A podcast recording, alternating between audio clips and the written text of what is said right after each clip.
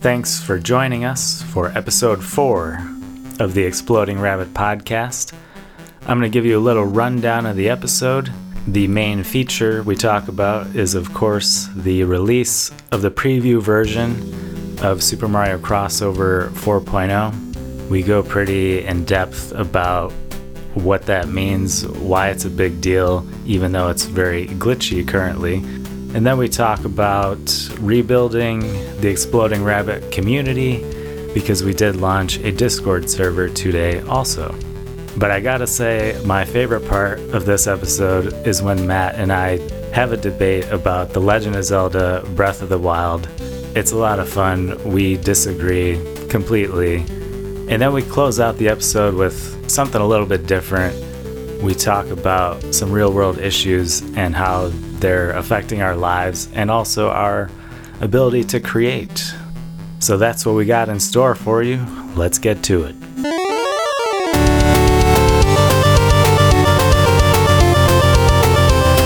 All right, well, it's been a while, but we're back. Uh, my name is Matt Geyer, and I'm here with.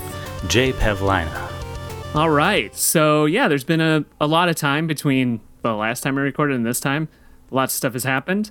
Um, instead of trying to apologize or make up for it or anything like that, I apologize for nothing. Yeah, I think we can go right into it and, and say, uh, what have you been up to with uh, Exploding Rabbit and Super Mario Brothers crossover? I did want to briefly comment on uh, the last episode we talked about, or I talked about how I was going to take another job and like do that instead of working on my own projects.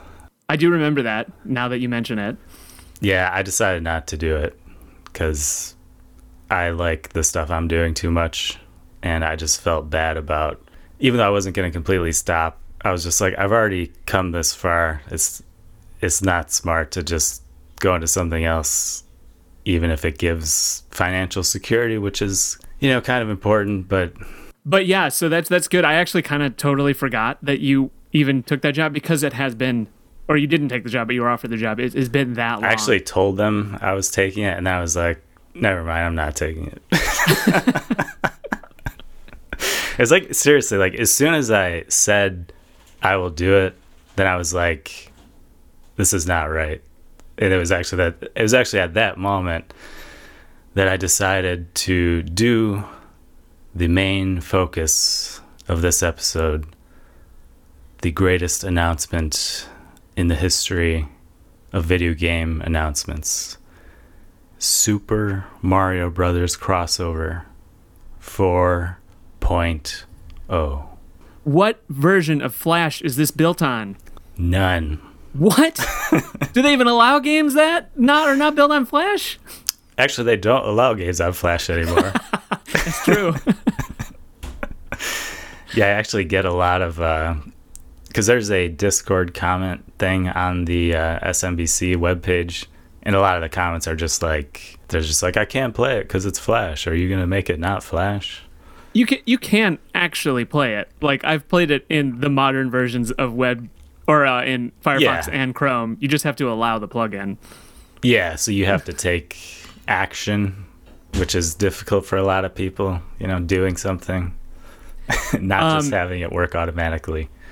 It's really cool though. Um, so I've actually uh, played an alpha build of the WebGL version, and it's cool. Like there's so many things that have happened between when you originally released Super Mario Brothers crossover and now. So many niceties that you expect. Um, that it, it's cool. But I'll, I'll let you go and, and talk a little bit about some of the changes that you've made between the two. Well, I mean, the focus wasn't, um, at least not yet, I mean, the focus wasn't to make changes. I'm actually a little curious about uh, what changes you're talking about. Oh, just some of the like, um, it's higher res oh. than the Flash version. Uh, it runs a little bit smoother now because it's rendered, and it's also in widescreen. Yes. And also, by the way, when people listen to this, they'll you can play the game. What? Um, it is released right now? Are you saying right now? yes, right now. But it's all it's a very shitty version of the game. It's like very buggy.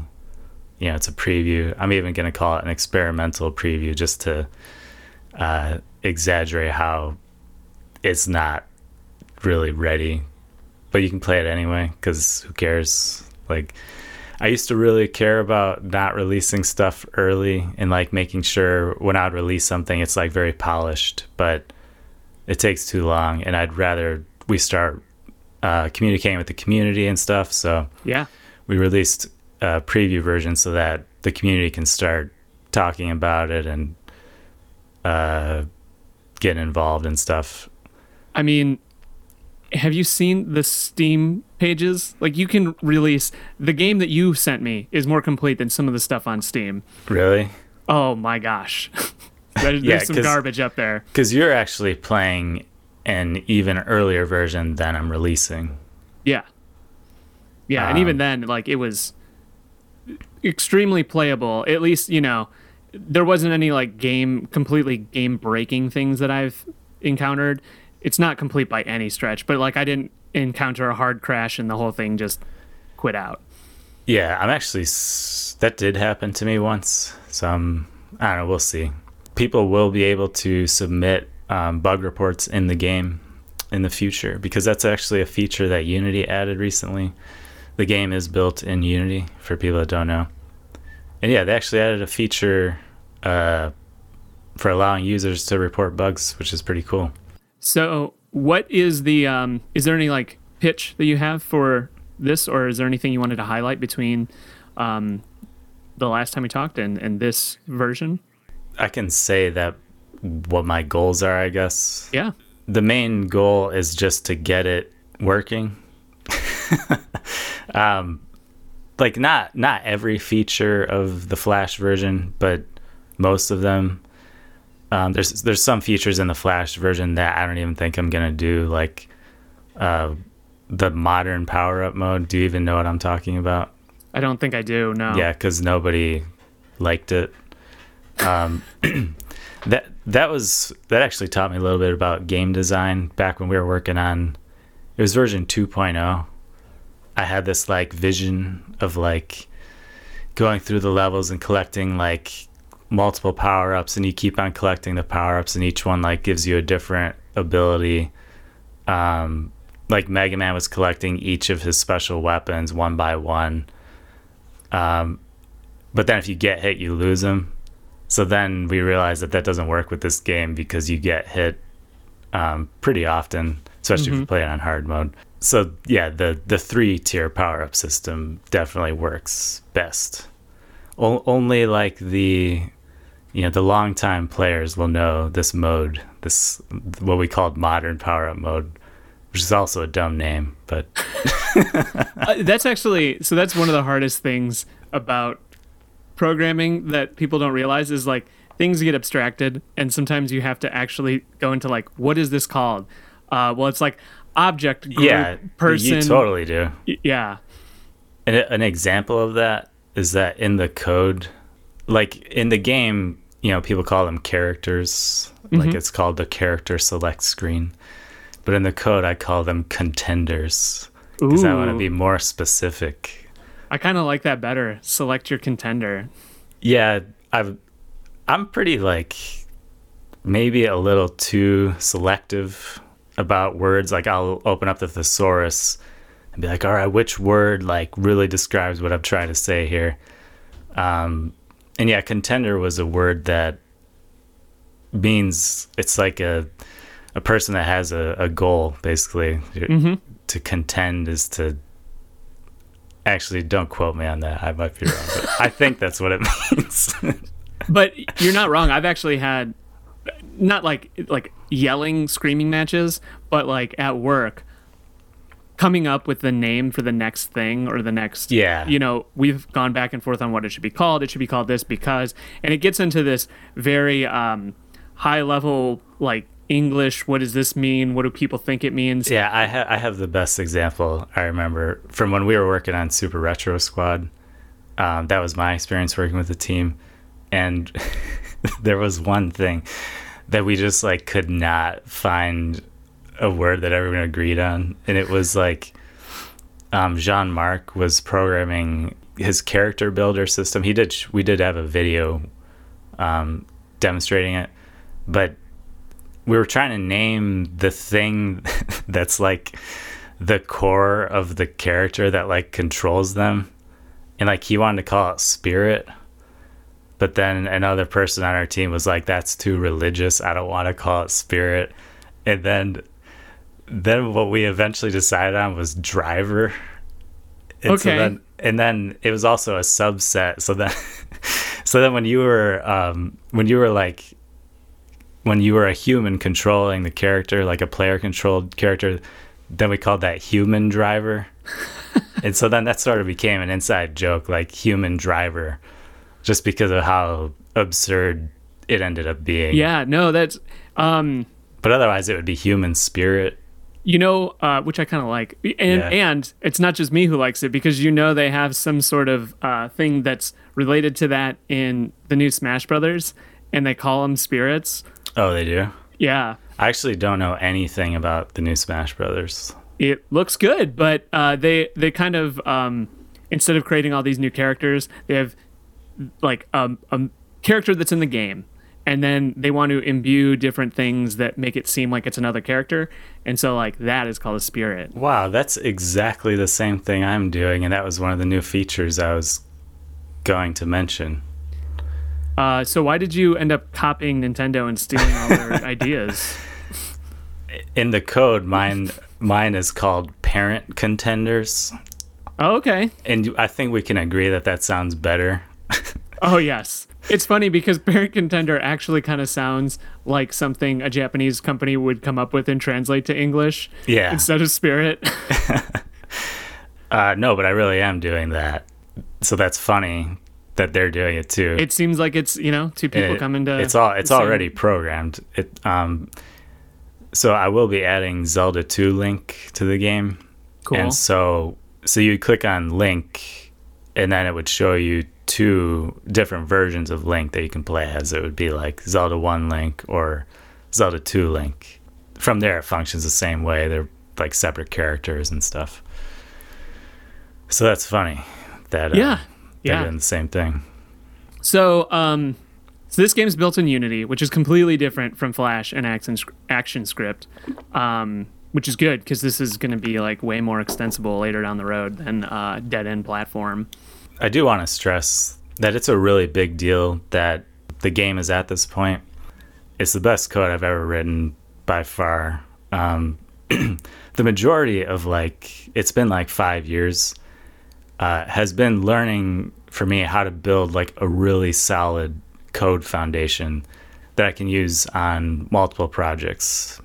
Yeah, and I, I do actually, I, I, I agree with you, and I, I kind of want to stress that too, um, since this is ostensibly also about game development. Um, part of building code bases that work is is building uh, systems that can actually change, and that applies to not only game dev but all software. Instead of trying to build like oh, I'm going to build this one thing that does this one thing, like you want to build it modularly. You want to build systems that let you really expand upon your foundation, and you can take that foundation and apply it to your next project or your next problem that you're trying to solve. Yeah, so this, the code and also the data, which is also a really important part, because this game has a lot of data. There's more than 800 songs in the game. Um, I counted it, but I forgot to write it down. I mean, I didn't. I obviously didn't count by hand. I, So I just want to make another comparison because, like, so Smash Brothers Ultimate is coming out and they've been hyping it up. And one of the things they've been hyping is how many songs they have in the game, and they even im- implemented a mode just for listening to songs. so has Nintendo been spying on me? yeah, I think so. I think that's what it is. Sakurai is actually he's right behind you right now. Well, I mean, they did like start putting. They sort of put like Link into uh, like Super Mario Maker. They they were just costumes, but they did. I mean, people were showing me the screenshots, like, "Hey, this is your game," and so I don't know. I feel like Nintendo has been monitoring me, and They have, yeah. Yeah. So anyway, to explain the data, um, yeah, more than 800 songs. I bet you Smash Bros doesn't have that many. No, it's like a hundred plus or something like that. yeah, I should uh, look up the exact number. I think it's 900 something. Um, so the, and the so- and the music is just one part of the data. There's also uh, just in the. We also have multiple map packs for the game, although this first version only has the regular Super Mario Brothers. But that's 32 levels in the first map pack, and then I think 64 in special. Lost Levels has like 80 or 90 something levels, and then we also had easy and hard versions of each of those levels. And then each level is think of how many things are in a level. Like there's all that data, all the tiles and enemy placements and all that. And then we also have skins in the game. Uh, there's just Mega Man alone has like 30 skins or something. I'm I'm gonna be combining Mega Man and Bass's skins. Um, so there's like over hundred skins just for characters. Each skin has its own palettes. Uh, again, Mega Man has a lot of palettes because of all of his uh, special weapons. This it's just a ridiculous amount of data, and then there's also the map skins, and all those have their own palettes. There's different themes for each, uh, like different levels can have different themes. You know, like you can have like a snow level, and then each skin has all the themes, and each theme has palettes. oh yeah, just... and and actually, so where they originally came from, like NES games or Super Nintendo games or, you know, Game Boy or whatever, where their original source was, they had a very specific way that they compressed that and the way that the hardware itself um, expanded on that with palettes and everything. When you're talking about a modern usage of that stuff, everything just balloons up too. So, you know, you actually have a bitmapped image for uh, for a specific tile or or sprite.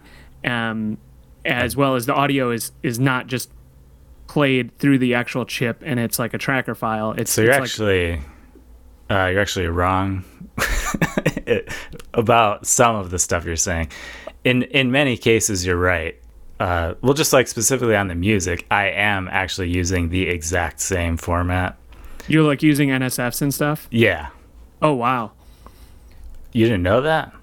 Well, I figured that at one point it was an NSF, and then it no, was converted I mean, into WAV or MP3. The game would be like 500 megabytes or something if all that music was. well, a lot of games like that are though. Oh, but I couldn't afford the the bandwidth for that. Yeah, so I'm learning about that, but I mean, it's not absurd to think that a lot of people do just implement through um, well, actually, like MP3s so, or something. Um, like let's talk about the music now because that is another topic that I want mm-hmm. to talk about so yeah, the music, um, it's not. I think there might be a few songs that aren't emulated, but just about every song in the game is emulated in the original uh, music format. So for Nintendo, that's NSF. For Game Boy, it's GBS. For Super Nintendo, that's SPC. Uh, there's a lot of them, and and that's the same way it was in the Flash version the original version of Super Mario Crossover, um, I can't remember what version it was added, but in the first few versions, um, yeah, the music was, as you say, it was MP3. Um, and that's why the first version was actually bigger in file size than, like, it actually got smaller. so, for all of those um, encoders or decoders, do you did you write that yourself, or did you find people who have written, um, so you know, NSF players or SPC yeah, it's players? called Game Music EMU. Okay, and so it it's a collection of, um, and they're actually emulators. So it's it's not encoding or decoding. It's actually emulating the console. Uh, so like when you're listening to an NSF, it's actually emulating part of a Nintendo to play that and that's why yeah, it has like a waveform in one of the channels that it modulates, and that's how. Yeah, and also the different formats then actually have different performance because um, emulating the Super Nintendo music uh, just requires more computations than the Super Nintendo chip uh, uses um, samples. Yeah, so. correct. So yeah, it's not technically emulating in that or synthesizing in that case. It's uh, playing the samples. Mm-hmm. But it is, but I guess it is still emulating the Super Nintendo and how it interprets that data. Right. I was just commenting on that. Yeah. The performance increase is, is higher because it's a more complicated chip than something like uh, the NES, the yeah. 2A03. Right. Yeah, and I'm also, and again, this was actually the same for the Flash version. Uh, most of the sound effects are also done with Game Music Emu. That's how we can keep the file size down. When you've started the Flash version, I don't know if you've looked at it for a long time, but I played it when I played the alpha. I went back and I was like, "Are my memories clear?" So I did end up playing the Flash Yeah, version so- recently. um, you know how when you start the game, there's a counter, like it starts counting up. That's actually converting all of the sound effects. Oh, So, however many, it's like 120 or something. Those are sound effects being converted to wave format.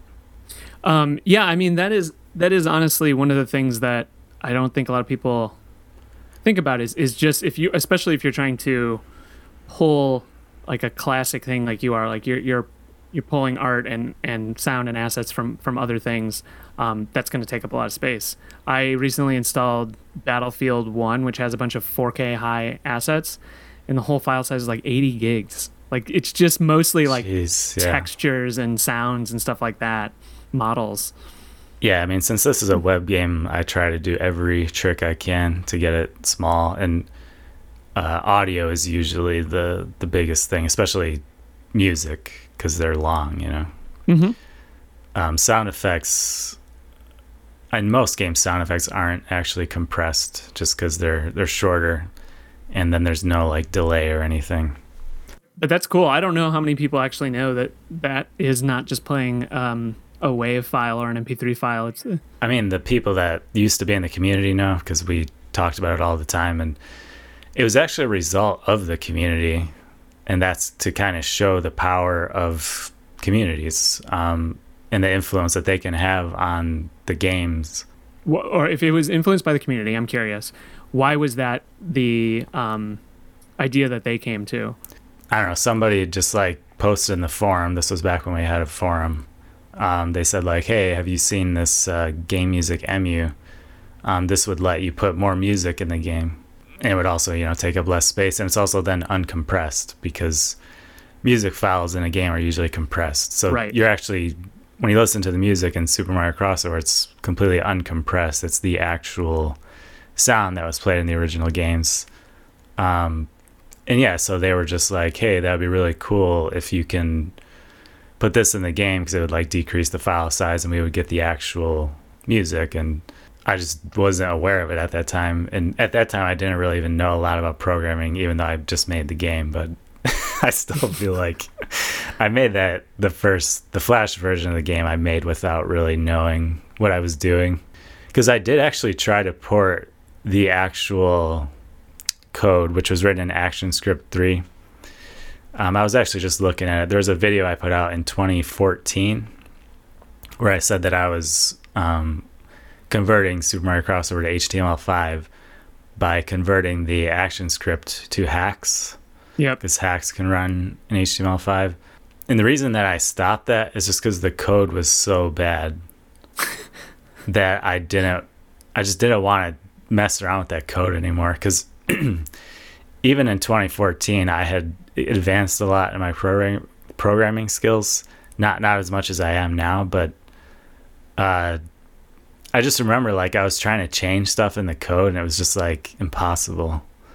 Yeah. Sometimes you got to know when like to just cut it, cut and run. Um, Yeah, sometimes old code bases like you start out with best intentions or whoever wrote it starts out with best intentions and it, it mutates and it grows and it's it just becomes like this ugly mess that it's actually easier to just take the things you've learned and just start over even if it the the ramp up time to getting something playable is is higher than yeah. if you that- just try to port it And that is why I was trying to stress how big of a deal this was because um, this is the result of like five years of experimentation and research. And uh, this code is super flexible. So we'll be able to add new stuff a lot easier now. Um, and the, another reason I stopped working on the Flash version is just like the game just like wouldn't build anymore because there was so much stuff in it and like so I kind of hit a wall with that and I couldn't even work on it. And also just the code was such a mess that it was really hard to add stuff because you'd have to just go in like random places in the code and change something here and change something there. Whereas now it's like really organized. Another reason talking about the data, um, in the Flash version, there was no like separate data except for the levels. They were in an XML file, but the rest of it was just like in the code, Mm-hmm. like just like constants written directly in the code. right.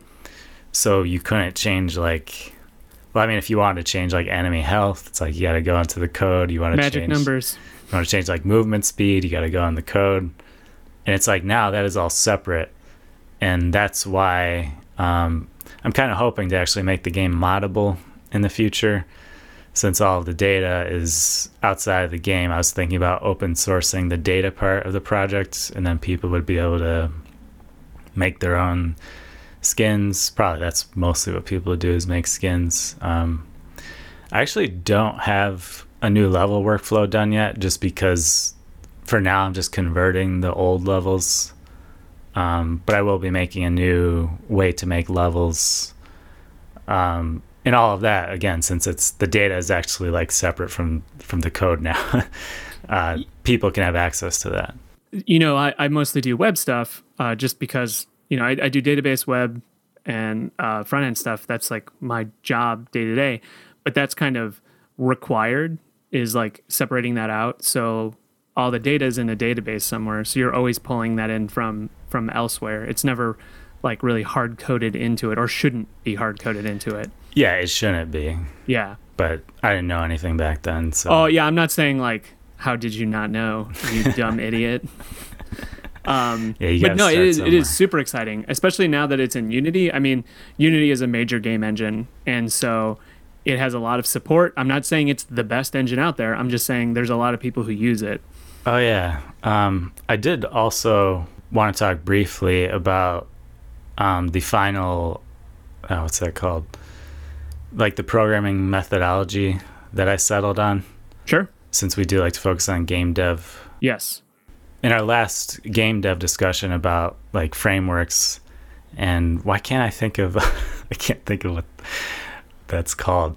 The like paradigms. I don't remember what they're called. But anyway, ECS Entity Is- component. well, ECS is enti- entity component system.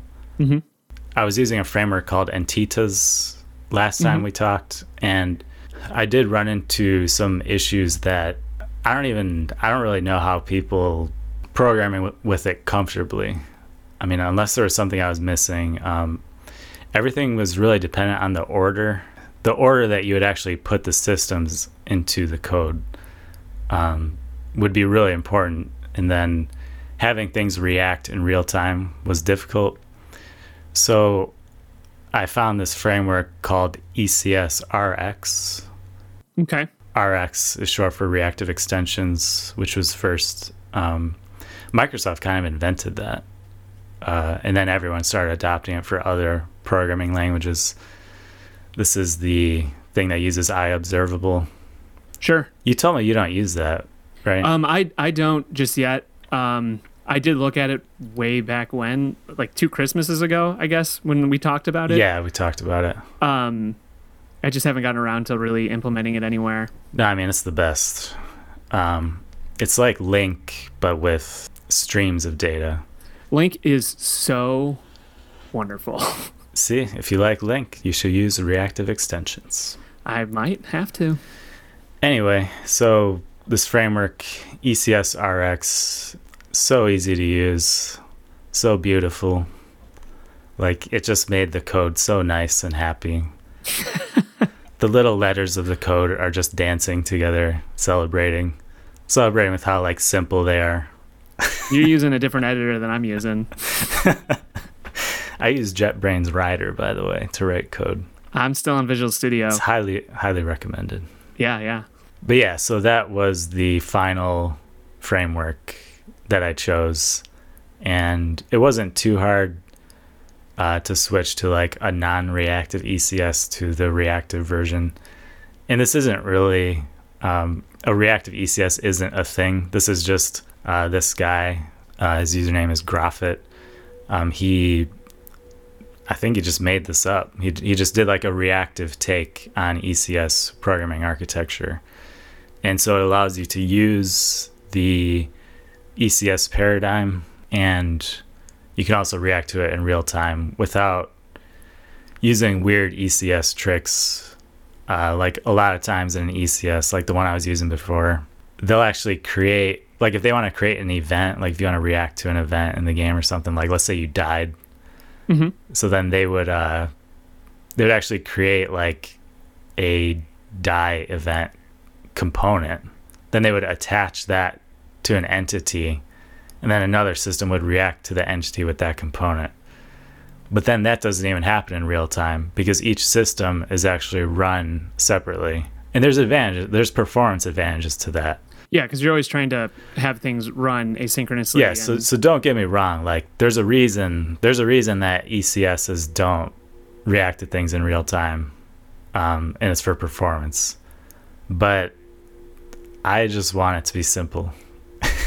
Yeah, so that's actually something that um, I, I don't know remember where I even read it, but like games are particularly hard to write in a way that is asynchronous and parallel because so many things happen at each frame. Like there's a there's Yeah. a hard time you need to have everything done by for that frame. No matter whatever the frame rate you want, you need to have it there because it needs to render it to the screen. So it doesn't lend itself easily to that. So you really, it's a really complicated problem to think through of what systems aren't reliant on that specific thing.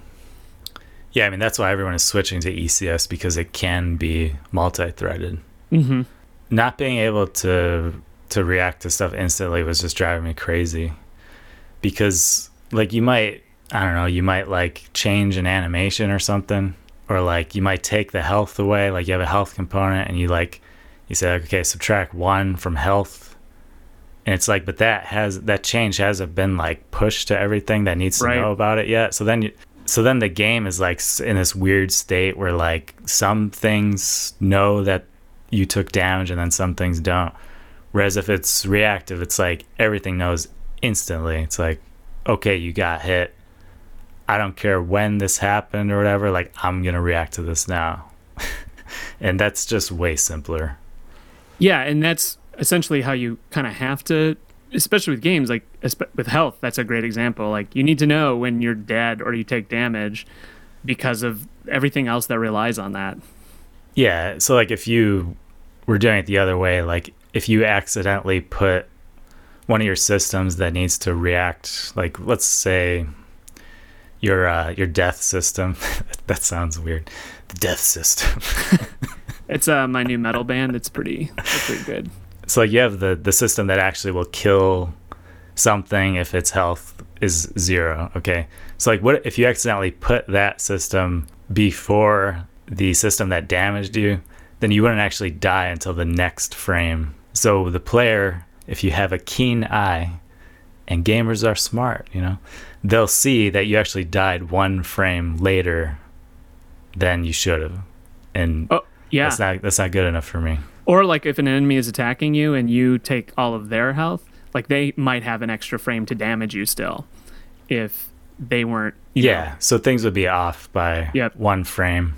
So that's called state, you know, um, and the whole advantage of um, using ReactiveX is you eliminate state because there's no point in time then where some things think you have one health and some things think you have two health. Then when it's purely reactive, it's like everything knows instantly. There's no there's no state right. there's no point where you were in between in flux. So that's my little explanation for why I think E ECS RX is a great framework and it's made by a great person.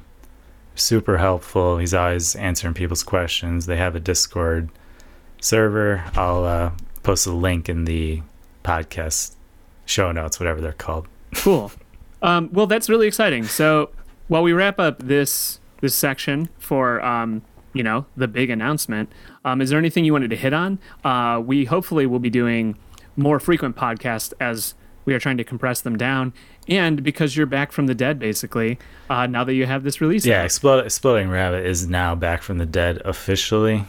Um, so another thing that I want to talk about, uh, it's not directly related to the game, but so we're we're kind of rebuilding the Exploding Rabbit community now because a community sort of they kind of thrive on like a project, a project like Super Mario Crossover that, that they can sort of rally around. Um, our community sort of died. Like we did have a, a pretty vibrant community um, back in like 2012, 2013.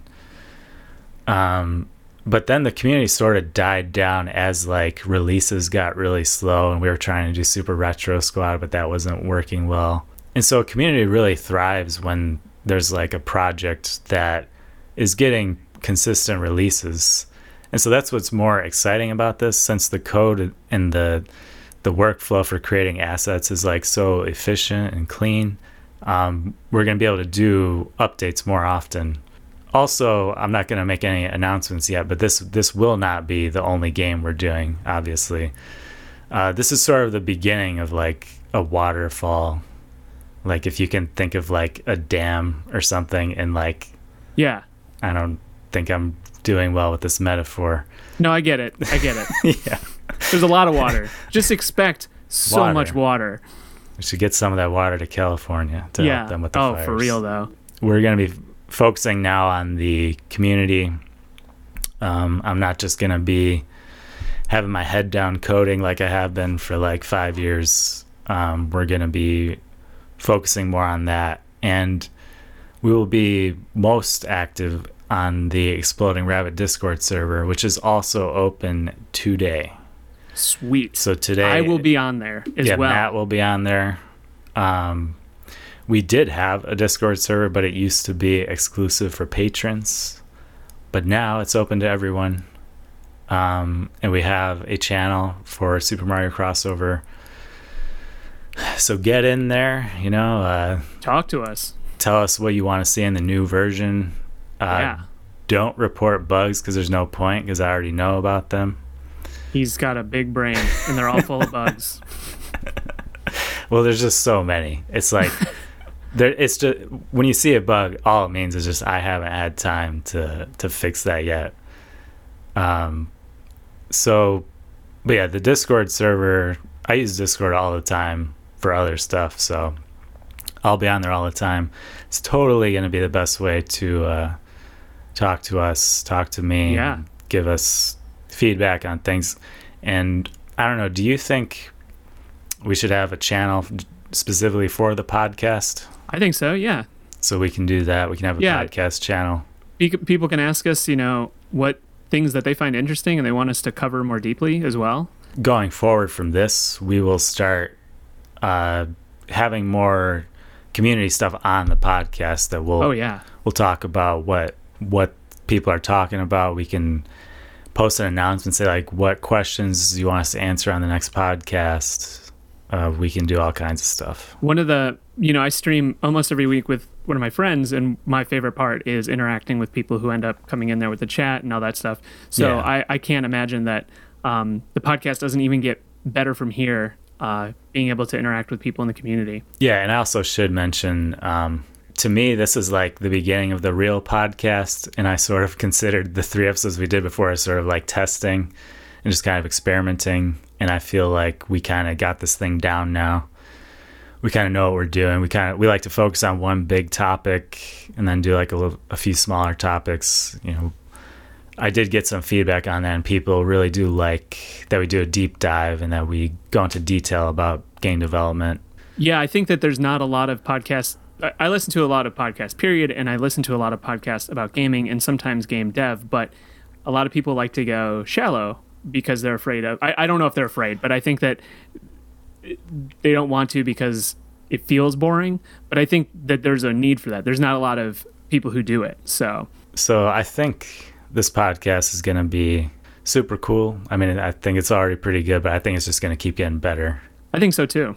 Uh, I actually added a podcast button in the game so that people can, uh, you, you can like be playing the game and you're like, I'm in the mood for some exploding rabbit podcast. You can yes. you can, from directly from the game you can click the podcast button listen to us. I hope that you find that good. Listen to it 10 times. Just keep listening to the same episodes. They get better on every repeat. Yeah and another thing um, it will we'll get community feedback on this, but um, we do have a Patreon, um, and that covers both the podcast and the game development. Uh, since I do work on free games uh, for now, still it's not Glitch Strikers has not been canceled, by the way. Um, oh yeah, and I should mention. Yeah, I really wanted to talk about that. Actually, I forgot. But uh, we have more episodes. We can yeah, keep going. just briefly. Maybe we can focus on it more next time. sure. This this code this code isn't just for Super Mario Brothers crossover. This this code and this workflow, this data workflow, asset workflow that I've developed um, are for all of my games, and that's why this uh, is really good news for Glitch Strikers because I mean, all I do is I just copy all that code, move it to a different project, and then we have a platforming engine for a different game for Glitch Strikers. I start building unique levels, unique characters, enemies, bosses. Then that's how we do it. So this is really good for that. Yeah, I again, and we I touched on it briefly, but build systems. Systems are way better because you can iterate project after project, make little tweaks to that, but you can really crank out some good stuff if you have a solid foundation. Yeah, so I was not dead all of this time. I was uh it was long-term foundational building and, and research and the only way to really learn is to do it and to try and to you have to fail sometimes. But eventually you get there and we finally made it. Yeah, it's kind of um it's kind of so boring when you're doing that. It's not boring. It's hard It- to explain to people when you're doing foundational work like that because Yeah. there's not a product. You're saying I am building stuff, but I don't have anything to show you yet, but I promise there's a lot of work going into it. Yeah, I know. That's why like showing different projects, people were like, Why can't you decide on one project? It's like this is all the same project. Yeah. This is just different looks to the same project. Um, so yeah, I think we've stressed that enough. yes. Man, yeah, there's so much to talk about. So we, we definitely need to uh, do more. I don't want to promise anything, but we're going to try to get uh, more frequent podcasts out there. And if it means anything, I will be trying harder now because I wasn't really trying before because I was just focused on getting the game done. But now that we have something out there, I my priorities are shifted now. So I will also be pushing Matt and say like we need to record another podcast. do that. It's I do stuff when it becomes regular. Like if, it becomes a part of my schedule that I know this is when I'm doing something, Yeah. then I'm doing it. Like when I stream every week with my friend, like that's just part of my schedule now. I don't have to think about it. Cool. Yeah, so we'll settle on a timeline. We'll get feedback from the community, um, and that will all be very cool. So, this is a great transition into you've been building this game. You know what else? There's other games out there. There are other games. This is not the only game. That's true. Uh, so, w- why don't you tell me what have you been uh, consuming game wise? Yeah, so I'd like to do uh, a contrast here with a game that I really liked and a game that I was, well, let's say a game that I was disappointed in and a game that I was really like blown away with how good it was. Surprised. A word for that is surprised. It's a good word, solid word. Okay, so first, the game that disappointed me. You ready for this? I don't know Hit if this is going to be surprising. The Legend of Zelda Breath of the Wild. I am surprised, actually. How about first? So you've played this game, right? I, I beat it. like, oh, you beat it. I beat it and the DLC. Wow. Yeah, You got the bike. I got the bike. That's cool, by the way, that they did that. Yeah, I think it's really cool. I, I think more games should break their games. I think breaking games is fun. yeah, especially at the end when you've done it. Yeah, I know. Yeah. So, what did you like about the game? Tell me that. So the thing that I that really kind of blew me away about the game, and, and I, I don't know, I'm gonna sound like a broken record, or I'm not gonna be a broken record, but I think it's already been said a million times, is the ability to go anywhere, and by go anywhere, I mean like you, there's a mountain over there, like go climb it. There's not, it, I didn't feel the invisible walls there, and there was a lot of uh, game jank in there, like it wasn't super realistic. There was things that you kind of ran into that were, seemed buggy, but in general, like if you felt like you wanted to go there and you had the stamina to go there, you could just do that. But a lot of games let you go everywhere. Like like But- what though? I always feel like whenever I'm playing games like that, I always s- end up hitting the invisible wall in some way. Okay. Yeah, I do have a specific game to compare it to. Um, so so I did only play the game for two days. I just rented it, so I don't have a full experience of the game. Mhm. But basically, the entire time I was playing the game, I was just like, Horizon Zero Dawn is better than this. Have you played Horizon Zero Dawn? No, and actually, I don't know. Like I kind of I bought it specifically to play, but then Zelda came out, and people were saying like if you played Zelda, like you don't want to hit Horizon Zero Dawn right away because there are those arbitrary barriers, and you're going to want to feel like I want to go over there, I want to climb that thing, and you won't be able to. Really? Yeah. I have not played Horizon Zero That Dawn. is This is not what an I've experience heard. that I've had. No, I mean, I don't know. I feel like when you see something Horizon Zero Dawn, you can go there. Um, except for like the borders of the actual world, but Zelda has borders too. I mean, if you go to the edge of the world and you see something like you can't, you know, there's there are limits on it. Yes, uh, the limits are blown out. I feel in Zelda, as opposed to a lot of different games. Now, I can't. I like I said, I can't speak specifically to Horizon Zero Dawn as I haven't played it. But that was one of the criticisms I got, like especially climbing. Like it's just like, oh, I can't, I can't climb. Okay, so actually, the thing that I dislike most about the game is climbing. Okay, The reason that I don't like it is because you climb so slow. yes, why do you climb so slow? Like every time I was climbing, I felt like I was dying inside because it takes so long. And then they added a button to allow you to climb faster. But if you use it, they punish you by mm-hmm. taking away your stamina. So then they're just kicking me on the ground, saying, Oh, you wanted to go fast? Too bad. You lose your stamina. So I will say, it, yes. At first, it does feel like that, like that, but it's always you're always pushing yourself a little bit. So as you complete um, the shrines, you can you you gain you can either gain level or you can gain stamina. Um, yeah, but you don't climb faster. Well, you end up being able to use that like quick climb. I had the you- bandana. Oh, you're talking about the uh, the button. Yeah, because there's actually like gear that you can get that makes you climb faster, mm-hmm. but it's still not that fast. um, it, there the climbing does take a while. I mean, I can't say that it does. It does take a long time. Um, So to me, that do- ruins the game because I'm a busy guy. I don't have time to climb slowly, you know. I felt what that game for me. It felt like I was in the world. Like um, I know it's cheesy, but it kind of was like I was lost in that. And you learn the systems that make that game up. And that game is very system heavy, which I actually like. So you know they have that chemistry system in there where things catch on fire and there's electricity. Um, I mean, a lot of games have things that catch on fire. I know. I, I wasn't saying like it's unique in that way. I'm saying it it plays system heavy. There's a lot of systems in the game. They interact with each other. And to me, like once you learn that and you learn the language of the game, like you I get into a flow of like I know I can do this or I can be creative and do this because I know this is how the systems will work. And that's really interesting to me. Yeah, I just feel like Horizon Zero Dawn.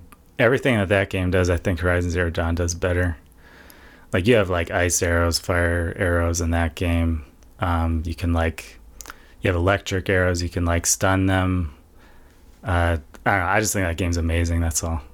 It probably is. If- if I I'm, did- I'm certainly not saying if I didn't play that game, then I would be like, yeah, this is really cool. But also the story, it's like, the, Um, Zelda stories never really grabbed me in the first place. Yeah, uh, so- there was they've always been pretty light on story. I just feel like that's a missed opportunity. Like it, it could be a good story, but it's not. So I don't know why that's like a ten for a game. Uh, story wise, I don't think it deserves any. I mean, it was just Yeah. enough to hold the world together, but it wasn't anything extreme. Um, I just really enjoyed playing the game. I felt the combat was good. Um, the exploration was really good. What's what's so good about the combat? What's that? What's so good about the combat? It was tough. Like you had to learn it. Um, like I, I got my ass kicked. It seemed really basic to me.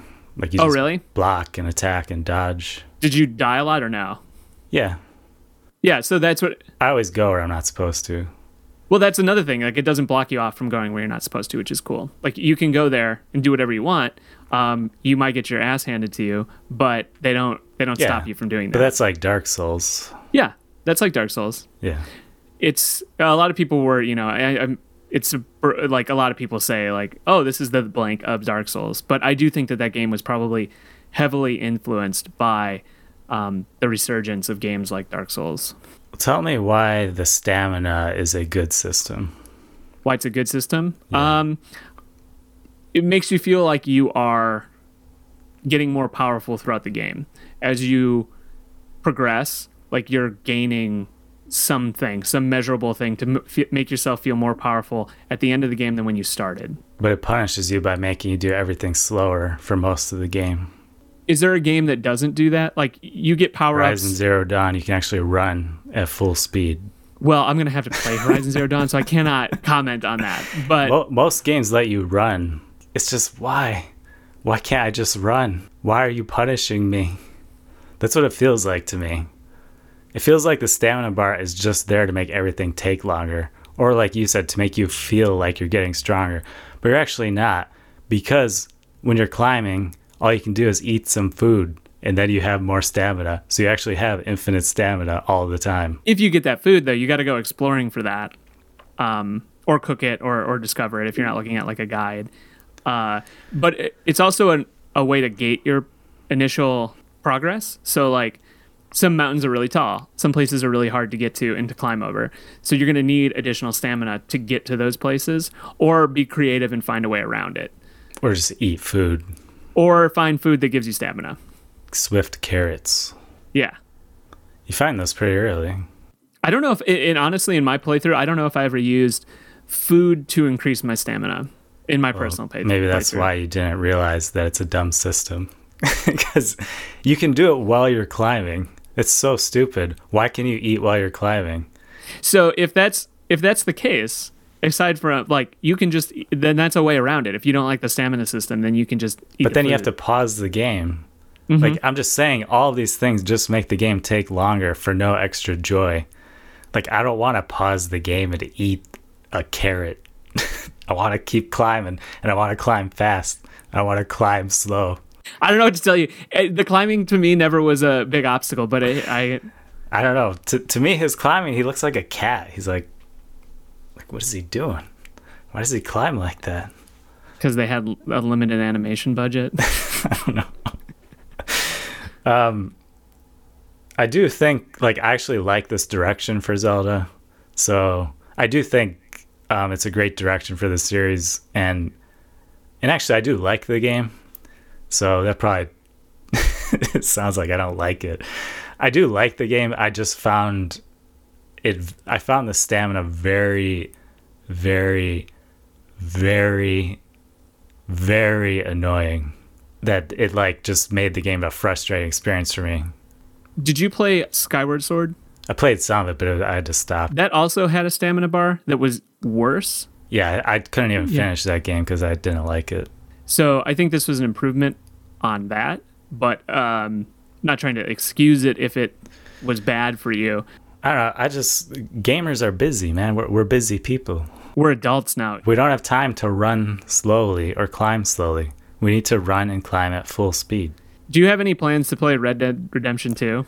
I do. I will be putting my entire life aside to play that So. I'm curious what you say about that because that game has been criticized for being way too animation heavy uh, with how detailed it is. Me, like it makes things way slower to show you like how detailed oh the man, animations. I'm gonna hate that. Yeah, it's all that. over the place. Oh man, nah, I'm, nah, I'm not excited anymore. I'm sorry, but uh, it's a good. Um, I'm curious, like because of how detailed and how beautiful that game is, if it's going to have the same effect that Zelda did, because Zelda does not have. It's good. It just doesn't have this sort of like extreme detail that Red De- Red Dead Redemption Two has. Wait, what are you saying? You're curious to see? If you feel negatively about that game, oh, if I do. yeah, yeah, if you do, Well, at least that game will have a story that's not really dumb. it's like very story heavy. So Yeah. Another thing, just one more, one more criticism. yeah, I don't know. I still like Zelda. I like that they based this game on The Legend of Zelda, the first one, because that was my favorite Nintendo game. And another thing that I will say, um, if I didn't have the internet, I would like the game a lot more, probably, because then I would just be like exploring. But I don't have time to, like, that's what kind of sucks about being an adult, is that you don't have time to really play a game the way it's meant to be played because it would take too long. Does that make sense to you? Yeah. So did you look up guides for Zelda? Uh, sort of. A little bit. I mean, I played it without a guide for a while, and then I saw where there were like some mighty bananas. it's like there's mighty bananas on these trees. It's like, oh, gonna get to those trees. Um, one of the things I really liked that I afforded myself um, was for Zelda. I was like, I don't have any timetable to finish Zelda, so I'm just gonna play it whenever I have an Ah. opportunity. I'm just gonna load it up, um, and having that just be the game that I played for a long time was really enjoyable. there's some stuff in games and for some reason and like in this one it really just like the cooking system annoys me it takes too long to try and do all the combinations so it's like it feels like it makes sense to just look at a guide for cooking Sure. Because like i don't want to take all the time to try all these it's boring for like that kind of stuff uh, i looked that up um, but also I didn't have a lot of time to play the game because life sucks, you know. It's uh, there's a lot to do in life. I will say that. Yeah. Well, let me do one other criticism real quick, Yeah. and then we can move on. Uh, that sorry, can't talk. That that thing that you you jump and uh, you hold it. Uh huh. Like glider. yeah. Okay. You can like fly over the entire game practically. Mm-hmm. And do you like that? Um, it's again that that goes into like anywhere I feel like I need to go. Like I have the tools to figure it out and go there. There's nothing like impeding me. I can just do that, which is cool to me. But I felt like I missed a lot of the world because I flew over most of it. That's kind of like it's a personal choice. Like you can do that. You can get from point A to point B. I mean, they introduced fast travel later too. But fast travel, you have to be there first. Yeah, yeah. You have to go to the thing and then fast travel. You can just fly over everything, even if you haven't been there yet. Um, I mean, you can't fly over absolutely everything. You kind of can. I mean, there's like tall stuff everywhere. So, Yes. just as an example, I missed an entire system of the game because I, I just like flew to Kakariko Village. Like that's one of the first places you're supposed to go to. Mhm. I just like climbed a tall thing and practically flew the whole way there. And then I found out later that I missed an entire like upgrade system to upgrade your capacity for shields and So Swords I'll tell you this: I missed that exact same thing too, and I finished the game without actually doing that. Yeah, that sucks. That's a bad decision. Why didn't they put that guy in the village? I know. What were they thinking? To me, I don't know. I, I don't know why it's hard for me to say that why I wasn't annoyed by that stuff. Because you're a Nintendo fanboy. I totally am, but that's not the only reason. Um, it just felt like I, it was just an experience. So if I didn't find it, it'd be like in the real world if I if I don't know all of the little secrets that everybody else knows. It's just I it never I didn't know you could upgrade my capacity until I finished the game and I looked it up and it was like, "Oh, there is a way to have more items than you can carry." So it doesn't feel like I was missing it. I like stuff in games that's convenient. So I would feel like I would feel like that would have made the experience a little bit nicer if I could carry more weapons. So I was kind of disappointed, but I don't know. I'll try to play the game for real if I ever have time. I mean, you, there's no you're under no um, reason to actually just like the game. You could just not like the game. No, I will never like the stamina system. I will fight that to the end. Terrible, terrible game design. So this is a weird transition. Then why did you put a stamina system in Super Mario Brothers crossover? So that's a new feature we're announcing. Uh, slow movement. yes, you have to get mushrooms to increase your stamina. That would be so funny. but actually, it would actually affect because then you wouldn't be able to like make jumps. Although Right. I guess if it, if you could run, if you could move at normal speed for a little while, then you can still make all the jumps, and that would just make you move slower. but Do you it. I want to see it. But to be fair, you can pause the game and eat mushrooms to increase your stamina. I'm ar- I'm already seeing version 2.0 right here. Yeah, so uh, I feel like this is just my opinion, but I, I think it's based on evidence and just I think people are too nice to Nintendo. I think everyone likes Nintendo too much and gives them too much credit. When other games do the same thing, this is just my little monologue. Horizon Zero Dawn, and I also didn't even realize that Horizon Zero Dawn was compared to Zelda a lot. This was mm-hmm. just my own experience. I didn't know comparing the two was a thing. And I also, I also played the Frozen Wilds after I played Zelda just to be sure. And holy shit, that game is so good. It is so good. So, Horizon Zero Dawn is better than Zelda in pretty much every way. I tried to think of a single way. I thought Zelda was better. I can't I can't think of it. I think that people it's just it's because it's Zelda that that's why people say it's awesome. But it is it is a good game. I just don't think it's like amazing as everyone says. Although the one okay, I just thought of one thing that is cool in Zelda. You can go anywhere whenever you want. You know, there's there's some reasons to not allow that, but it does allow that. That's a choice that they made. I think it works for that game. Um, I don't know. I should stop. Uh, we should move on. I, I would have more to say if we had like a, we could have an entire podcast on just this. Here's my rebuttal as a massive Nintendo fanboy. okay. Yes, they people always give Nintendo too much credit. That's the end of it. They do. They absolutely do. Um, I, I mean, it's it's part it's part nostalgia. Um, they do make good games. That's kind of the thing. They do make good games, but also it's hard as someone, any other studio on the planet, if you're going to be compared to Nintendo like that. It, like they they get the extra. Other other studios can make the same game and like they would just like, "Oh man, this Nintendo game is so much better." Like, "Wow, it's so brilliant." Like, look at the starting area. It actually like starts you in a limited area and then it opens up as if that's never been done before. it- part of it too is, is characters. Like I, it's characters that I grew up with. It's characters that a lot of people grew up with. And when you get to see them, Yeah. in the new thing, like it's it's part comfort, part fun. No, that was that was my favorite thing about it. I was like, man, this is like Zelda One if Zelda One was made today, and I thought Right. that was awesome. Yep. So I was happy about that. That they're going back to their roots, because I loved Zelda when it was about exploration. Just get rid of that damn stamina bar, or stamina circle, and don't don't punish me for pressing the fast climb button.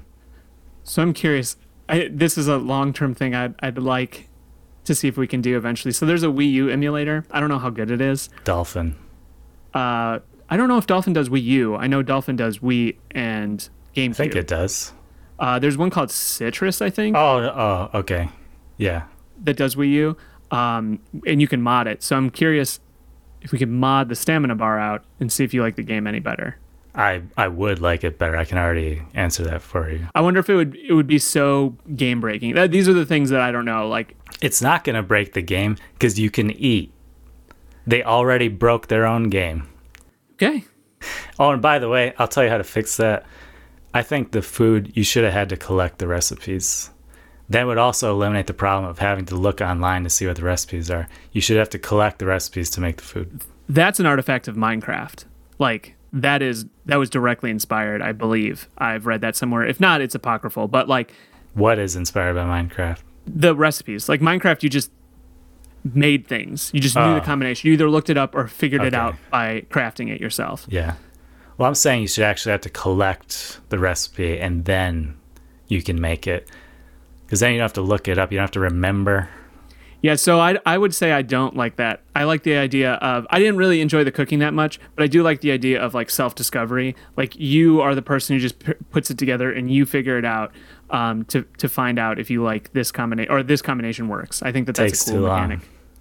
It does take a long time. It does. Yes. It also takes long. You have to put the things in the. You have to watch. I will say I do not like the oh you got to hold this hold the stuff Yeah. put it in the bowl that takes forever. Yeah, Dumb. speed that up. Totally on board there. Okay, I'll stop complaining. Let's talk about something. We're going a little longer than we expected, but we always go long. Yeah. I have to tell you about a game that really surprised me with how good it was. So I, I told you I have a video game store near me that allows me to rent games. So this is cool, and I wish everyone had access to this, but it allows me to play games that I wouldn't normally play. So I played uh, the first Ni no Kuni Yes. when that came out. I didn't finish it because the again I can't finish games that take too long. So the the combat in that game started taking too long for me. Turn based, right? If I remember correctly. And I think it had random battles, didn't it? I think it did. I don't remember. I stopped when I was in the desert because I kept fighting everyone in the desert and I was getting mad. So I was like, well, the animation in this Ni no Kuni 2 looks really cool. I'm going to try it out. It was amazing. It's an amazing game. And I didn't expect it to be. I thought I was just going to play it for like a day or two, but no, I ended up finishing it. That's awesome. Um, it's a game that um, I again I didn't, I didn't finish Ni no Kuni one, but I did play it. Um, the models and the artwork kind of blew me away because it was it was like Ghibli inspired and all that stuff. Um, but I have heard really good things about Ni no Kuni two from a story and uh, combat perspective. when it first came out, it actually got low ratings because it was too easy. But the studio did something crazy and they actually listened and they added hard and expert mode. So, and they, they were totally right, by the way. Normal mode is so easy. So easy. I don't know what they were thinking the first time. But anyway, put it on hard mode, you're set. Um, it's not the combat doesn't get. I mean, it does get a little boring after a while, but everything gets boring after a while. But if you are bored, you can just switch it to easy mode and get through the fighting real quick. Um, but it has a lot of really cool systems. There's a kingdom building system, which I was kind of obsessed with for a little while. Iggy was making fun of me because I'd be like, I got my kingdom to level four. Do you believe it? Level four. And yeah, she's just like, whatever. That's that's good. Yeah. well, it's fun when there's different systems that work together because, like, the kingdom building system is completely separate, but all the things you build, you know, affect the rest of the game. And that's, I love when games will have completely different things that affect other things. It's really fun. And, you know, trying to find people to fill your kingdom, you gotta. Did you play Metal Gear Solid 5? No. Okay. Well, in that game, you do the same thing. You're building a base, but the kingdom system is better. But in that game, you're always like trying to collect people for your mother base, and in this game, you're trying to collect people for your kingdom. Um, but yeah, and, and the story was better than I expected.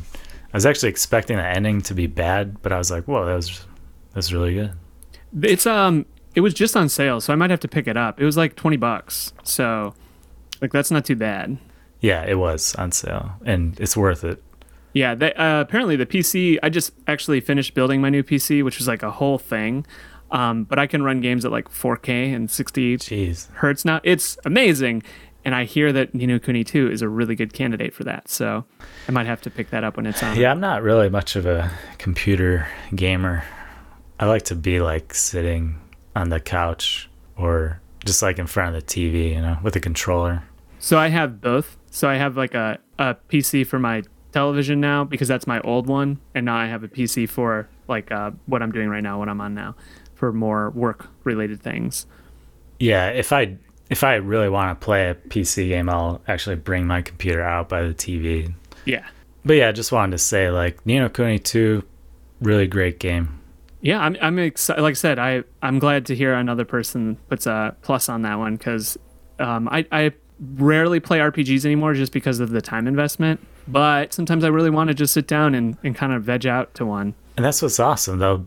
I like that there's difficulty modes. I like that games now have a lot of games have difficulty modes they can change on the fly. Yes. Because so like what I usually do is I'll I'll start the game on the normal difficulty, and then if it feels too easy, I'll switch it to hard. This is for all games, I'm saying. And then if it gets too boring because I'm so tired of fighting, then I switch it back down to normal. I have a, a really hard time. I'm really glad that those options exist, and I know a lot of people take advantage of those, and that's great. I think that all games should have that um, ability to to switch on the fly to co- accommodate your play style. Um, I have a mental block when it comes to easy modes. I can't let myself play the easy mode, even if it would make the game enjoyable. I will sit there and bang my head against the wall. Is wall. it is it your pride? Are you too prideful to to let go? Yeah, uh, just because I don't know. I feel like this dumb game. I, I can finish this. Like I know I can. Okay. Um, and so I end up actually getting to getting to a point where I've put games down because I've gotten stuck too many times, and instead of just switching it to easy mode and move on, I'll forget about it for like a while. That had what's happened to me with uh, Meat Boy. I started playing it when it came out ten years, eight years ago, whenever. Got stuck at the last boss, tried it a few times, and just left it.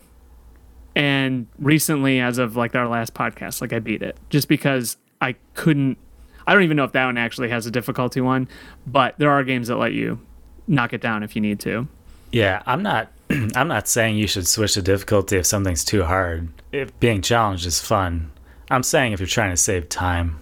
Yeah, that. Too, but I mean, that is something you got to consider when you're Yeah. playing games. As Like I think all games should have stuff to make it. If you're busy, like if you don't have a lot of time to play, like they should have stuff that makes it so you can play the game faster. So if you're a busy adult, you can still play the game. That's my Yeah. personal philosophy. And if I ever release a game with something that takes too long, tell me. I will. I will fix that shit. Um, I mean, that's kind of why I like my favorite games are because I grew up with them and otherwise, but 2D platformers because they're usually concise and they're action heavy. So like it's a lot of response time and learning the game. Um, but also, like I said, it's because of the the the time commitment. I don't have to, you know, I could play Mega Man 11, which by the way is fantastic. Um, but I don't have to worry about. It. I can play one thing, put it down, come back to it. It's no problem. Uh, and so for our final topic, um, we're doing something a little bit different, just because I want to bring attention to just like artists of any kind or creators of any kind. Um, you know, you don't create in a vacuum, not literally. Correct. That's a saying. Yeah. uh, you create in in real life on, on planet Earth, uh, and you're affected by the things that are happening around you. So, I've noticed that for the last few months, like even just working on the game has been more difficult, and I've been a lot less productive because of uh, just a lot of the things that are happening in the United States. And I think that gamers are smart and that they can handle us talking about uh, a little bit of real world things relating real world things to making games. Um, Yeah, so actually, I don't try to hide my own politics that much, just because uh, it's it's fundamental to who what I am and what I do, as well as uh, I think it does a disservice to what you work on, what you care about, to to try to hide that. One of the best. Uh, also, it's false to say that everything doesn't have a political tinge to it. Pe- There's a lot of people who say like, "Oh, keep politics out of my games, keep it out of my comic books, keep it out of my movies." But every single thing that each one of those things does contains something political, even if it's too hard not be political. That is a political statement in and of itself. Um, and one of the best like you know chef's kiss things that i read was uh, vox put out a video that was about world war one reconstructive facial reconstruction so people made like porcelain masks to cover up the damage that happened during the war and uh, there was a person who did it in France, and they would take photos with these prosthetics on their their faces. And somebody in the comments put, "Finally, Vox is putting out something not political." And I was like, "It's literally about a war." Just because it's not about an election, that's crazy. So I don't know. That's kind of my uh, link to to that. Even for me, like, I don't even feel at this point that the word political even matters. Yeah. To me, it's it's morality, Mm-hmm. and I don't think we should run away from talking about uh, what's moral and what's immoral, um, because things have gotten so bad that, and they will continue to get worse, sadly. You know, that we can't just ignore it, and we can't pretend that games are all that we do, or like the only thing I do is make games and nothing else matters. Like I, I feel if we only are talking about the games, and I'm not saying we like are are diving into politics head on. I'm just saying that I want to emphasize how uh, things that happen uh, with the government, um, with the rest of the world, it matters. And the reason I'm saying that is because I didn't think that they mattered before. Um, I only became aware of the uh, kind of how crazy our political system had gotten um, shortly before the 2016 presidential election.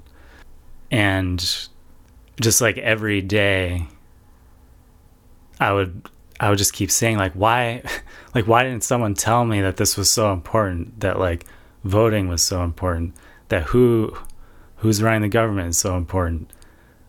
Who like not even just running it like every little position in government is so important. It affects people. People die because of the decisions made by people in power everything has has a very real world consequence. Um, we both live in the United States, so a lot of this stuff that um, civic duty and stuff, it's kind of instilled into you, but it's kind of like a thing for other people. I felt like that was initially when I was I- growing up. It- I don't feel like I don't feel like it was communicated to me.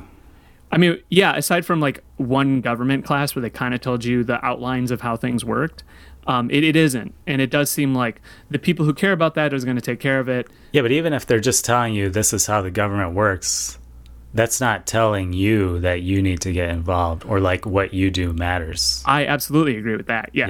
Yeah. So I I did have classes that showed or that told me like the government has three branches, the Right. executive, judicial, and legislative. Checks and balances. But but it's like it's like who cares? You know, it's like I don't care.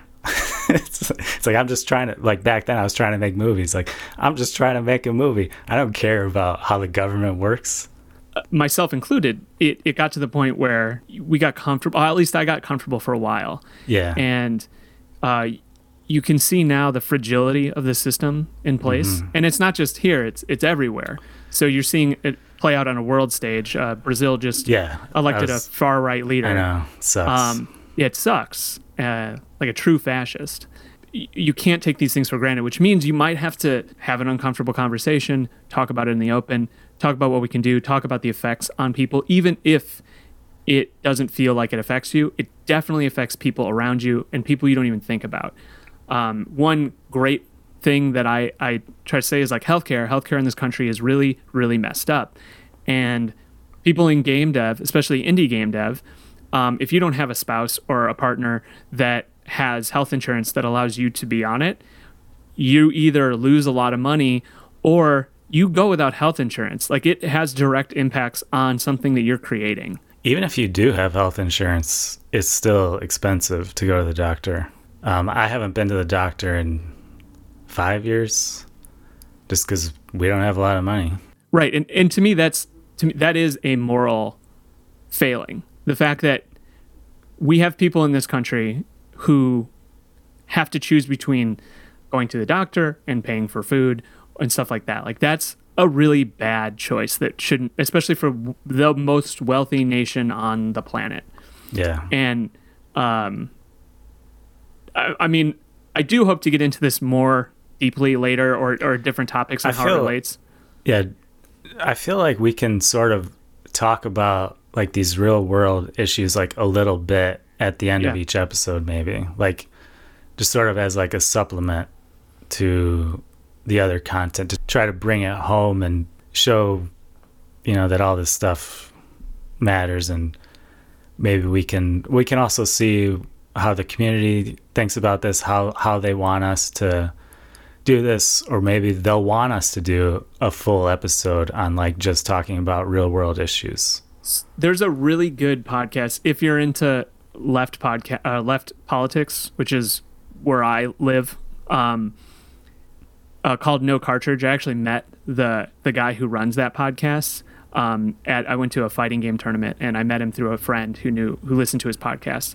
And he, it's always an intersection of left politics and gaming. It's a really good like combination of that. Um, and I, and it is one of those things where it's like, oh, these things don't seem related, but they are. Like it's all it's everything's related. There's there's no way you can separate out that from the two. Yeah, so I would love to continue to talk about that. Personally, uh, since 2016, I helped run. Um, I, I do help run a, an activist organization locally, um, and and I've gotten involved in local politics and stuff like that. And I will say, if you're feeling stressed or you're feeling down, maybe you're not, but if you are, that has helped me overcome it more than anything. Like getting involved with people who care, you can see that there are you're not alone. There are people who genuinely want to care. and i would say if you're not stressed out about it then you're not paying attention or you don't understand the magnitude of the things that are happening because it is scary i don't know what your most important issue is but for me it's climate change what do you have a most important Um, I have many important things. I, it's hard, for, like because I help run a group. Like there are so many issues, and it really is. It's got to be like switching. You got to context switch. All of it. well like, yeah yeah yeah climate change is really important. Healthcare is really important because of the immediacy for people sometimes. I mean, you can make cases for a lot of these issues. Yeah. I feel like the end of the human race is also very important. I am absolutely like it's incredibly important and I think that part of doing this stuff is seeing that like how all of it ties in and you can you can tackle all those things as well and should. Yeah, and you can have an effect on it. I've I've also done a little bit, not as much as you. Um, I knew how important the governor's race was in Wisconsin, and it just, you know, not bragging, but you know, Oh man, he's gone and it's great. yeah, Scott Walker was uh, he lost his election, lost. so I was involved a little bit in the the primary for the governor. My guy didn't win, but uh, I helped uh, edit some videos for them. So not not a whole lot. Um, if I didn't feel like I had to spend all my time working, I'd be spending a lot more time uh, volunteering. I feel like locally is where you can have a bigger impact, Yes. Absolutely. especially your state's not looking so good. I mean, at least from the midterms. So, yeah, um He's from Indiana, by the way. yeah, I, I'm I live in Indiana right now, and uh, part of it was uh, structurally, uh, you know, of the two parties that exist, and you can have your feelings on the parties, and I think that there's failings in the Democratic Party because I'm not blind. I don't think we should do false equivalency, though. The I'm I'm absolutely not. the Republican Party has gone insane. There are improvements to be made, is what I guess I'm saying. Um, the Indiana Democratic Party has issues structurally that need to be addressed. So you saw that play out in what had happened in the Senate ra- Senate race. It wasn't even close. Joe Donnelly got blown out of the water. Uh, Joe Donnelly also attacked uh, people on the left. Yeah, did you see his ads? Yeah, I definitely saw his ads. Um, that that upset a lot of people. That was working. the worst thing I've ever seen. I don't know why strategy wise. I mean, I don't want to get too too inside baseball, but like you're there's a lot of people who were going to bat for him who felt incredibly offended by those ads. Um, and I don't know how they ended up voting, but either way, Well, it's a way to not rile up your base and actually scare them away. but I will say locally, um, there was a lot of people that we had uh, endorsed and worked with that did end up winning. Oh, like uh, which uh, races or what? So county councilors, uh, sheriff, like these things that you don't really think about that actually have really immediate effects on Yeah. the the place that you live in. Yeah. So and and basically going from a place that doesn't have a lot of infrastructure because a lot of places don't have a lot of infrastructure for um, either either party. Like there's not a lot of instru- infrastructure that ki- it's kind of like federal government has a lot of play, but you can start building that out. You can help with that. You can you don't have to be a part of it too. You can push issues if you care about climate change. You can do things specific to climate change that push people from either direction towards a solution. Um, and I think that that's super important just to get involved in things that you feel are important. Yeah, and I think the most, um, even though climate change is the most important issue to me, although I mean, there's lots of them that are super important. Uh, I think getting money out of politics is the the most important thing to be done, and that's a really hard thing to do. But I think that that's one of the things that everyone needs to focus on. I think it starts when you have candidates that refuse to accept. Yeah, so we're getting we're getting a lot more candidates that are doing that, and that's helping a lot. It's starting to bring the issue more out into the open. More people are talking about it. And you, you can start electing people who aren't beholden to large moneyed interests. So when they get to a position of power, they can start enacting laws to limit that. Yeah, um, because Citizens United wrecked a lot of stuff. You it, it was immediate. You saw the immediate effects of having um, unlimited spending in campaigns and how that affects politicians. So, I mean, I do think that that is a structural problem that needs to be addressed. I think the candidates who run on that now also have um, a lot of goodwill with people. They see like, oh, they're not in the pocket of somebody else. Um, Beto O'Rourke was a good one. He didn't win, but look at what he did. Yeah. And I feel that the candidates that aren't taking corporate or PAC money, they need to stress that. Yes. You know, like that. Like they should be saying, "I'm I'm the one that's against corruption." I guess I don't want to get too yeah it's like strategy that's what i'm saying like there's there's so much there Yeah. I mean, is there anything else? Um, I mean, again, we can go more into stuff like this in the future, but um, is there anything else you want to mention right now? really I, i want to i want to talk more about all of this stuff as we go forward. Um Yeah. I, I would like to see feedback but i don't want to see feedback that's like stay out of politics i don't care about that. If you don't turn it off. Turn off the end of the podcast. Yeah. it's it's too important. It is actually Those people don't understand. it's so much a part of my life and actually what i've been doing for the past two years has been organizing local organizing. I would like to share some of that and how it affects people who are you know in a, from any walk of life. It really does matter um, so I, I, I don't have anything profound to say right now but i do want to keep talking about this as we go forward Yeah. And for me, um, another thing that was a result of Trump getting elected that I was really worried about, and now it's it's starting to happen more, is just um, just hate oh yeah you know, is um, and bigotry, just all of that is becoming more common because the leader, it's hard, you know, hard to even use, use that I know. word, but the president of this country is the one um, promoting that, and he's being a bully, and so he's uh, basically saying like, "Hey, it's okay to be a bully." And it's okay to hate people if they're different than you uh, it's not okay.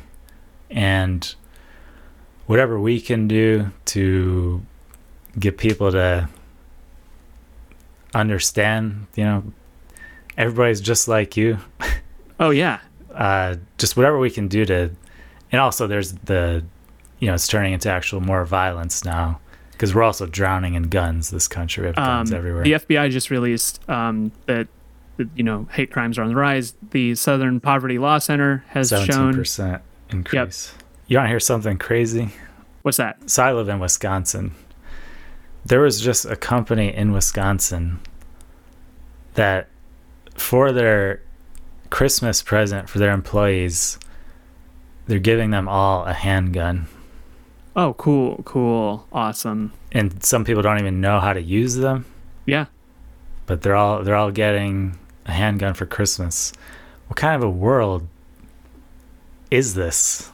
Yeah, it it's crazy. Um, that that is another issue that is like one on the stack of issues that need to be addressed. Um, luckily, we, we saw signs of that wall kind of cracking in this election, and our Yeah. uh, endorsed candidates Eventually, lost. took like Yeah. a week. Well, and it took it took like that, and also it took, uh, you know, the students of Parkland organizing. It took Oh yeah, a lot of um, organizing. tragedies, people dying continually, and it just it just happened like two weeks ago, again, and it's going to keep happening. Uh, like I said, there's so many issues we can focus on, and I do think that maybe we should focus on that, like a specific. it might be good to Yeah. yeah. focus on one specific issue for each episode or Yeah, and yeah and we'll see what people think about this but i want to talk about it either way it's at the end of the podcast if you really want to put your head in the sand and just ignore everything you don't have to listen you just stop it at the end.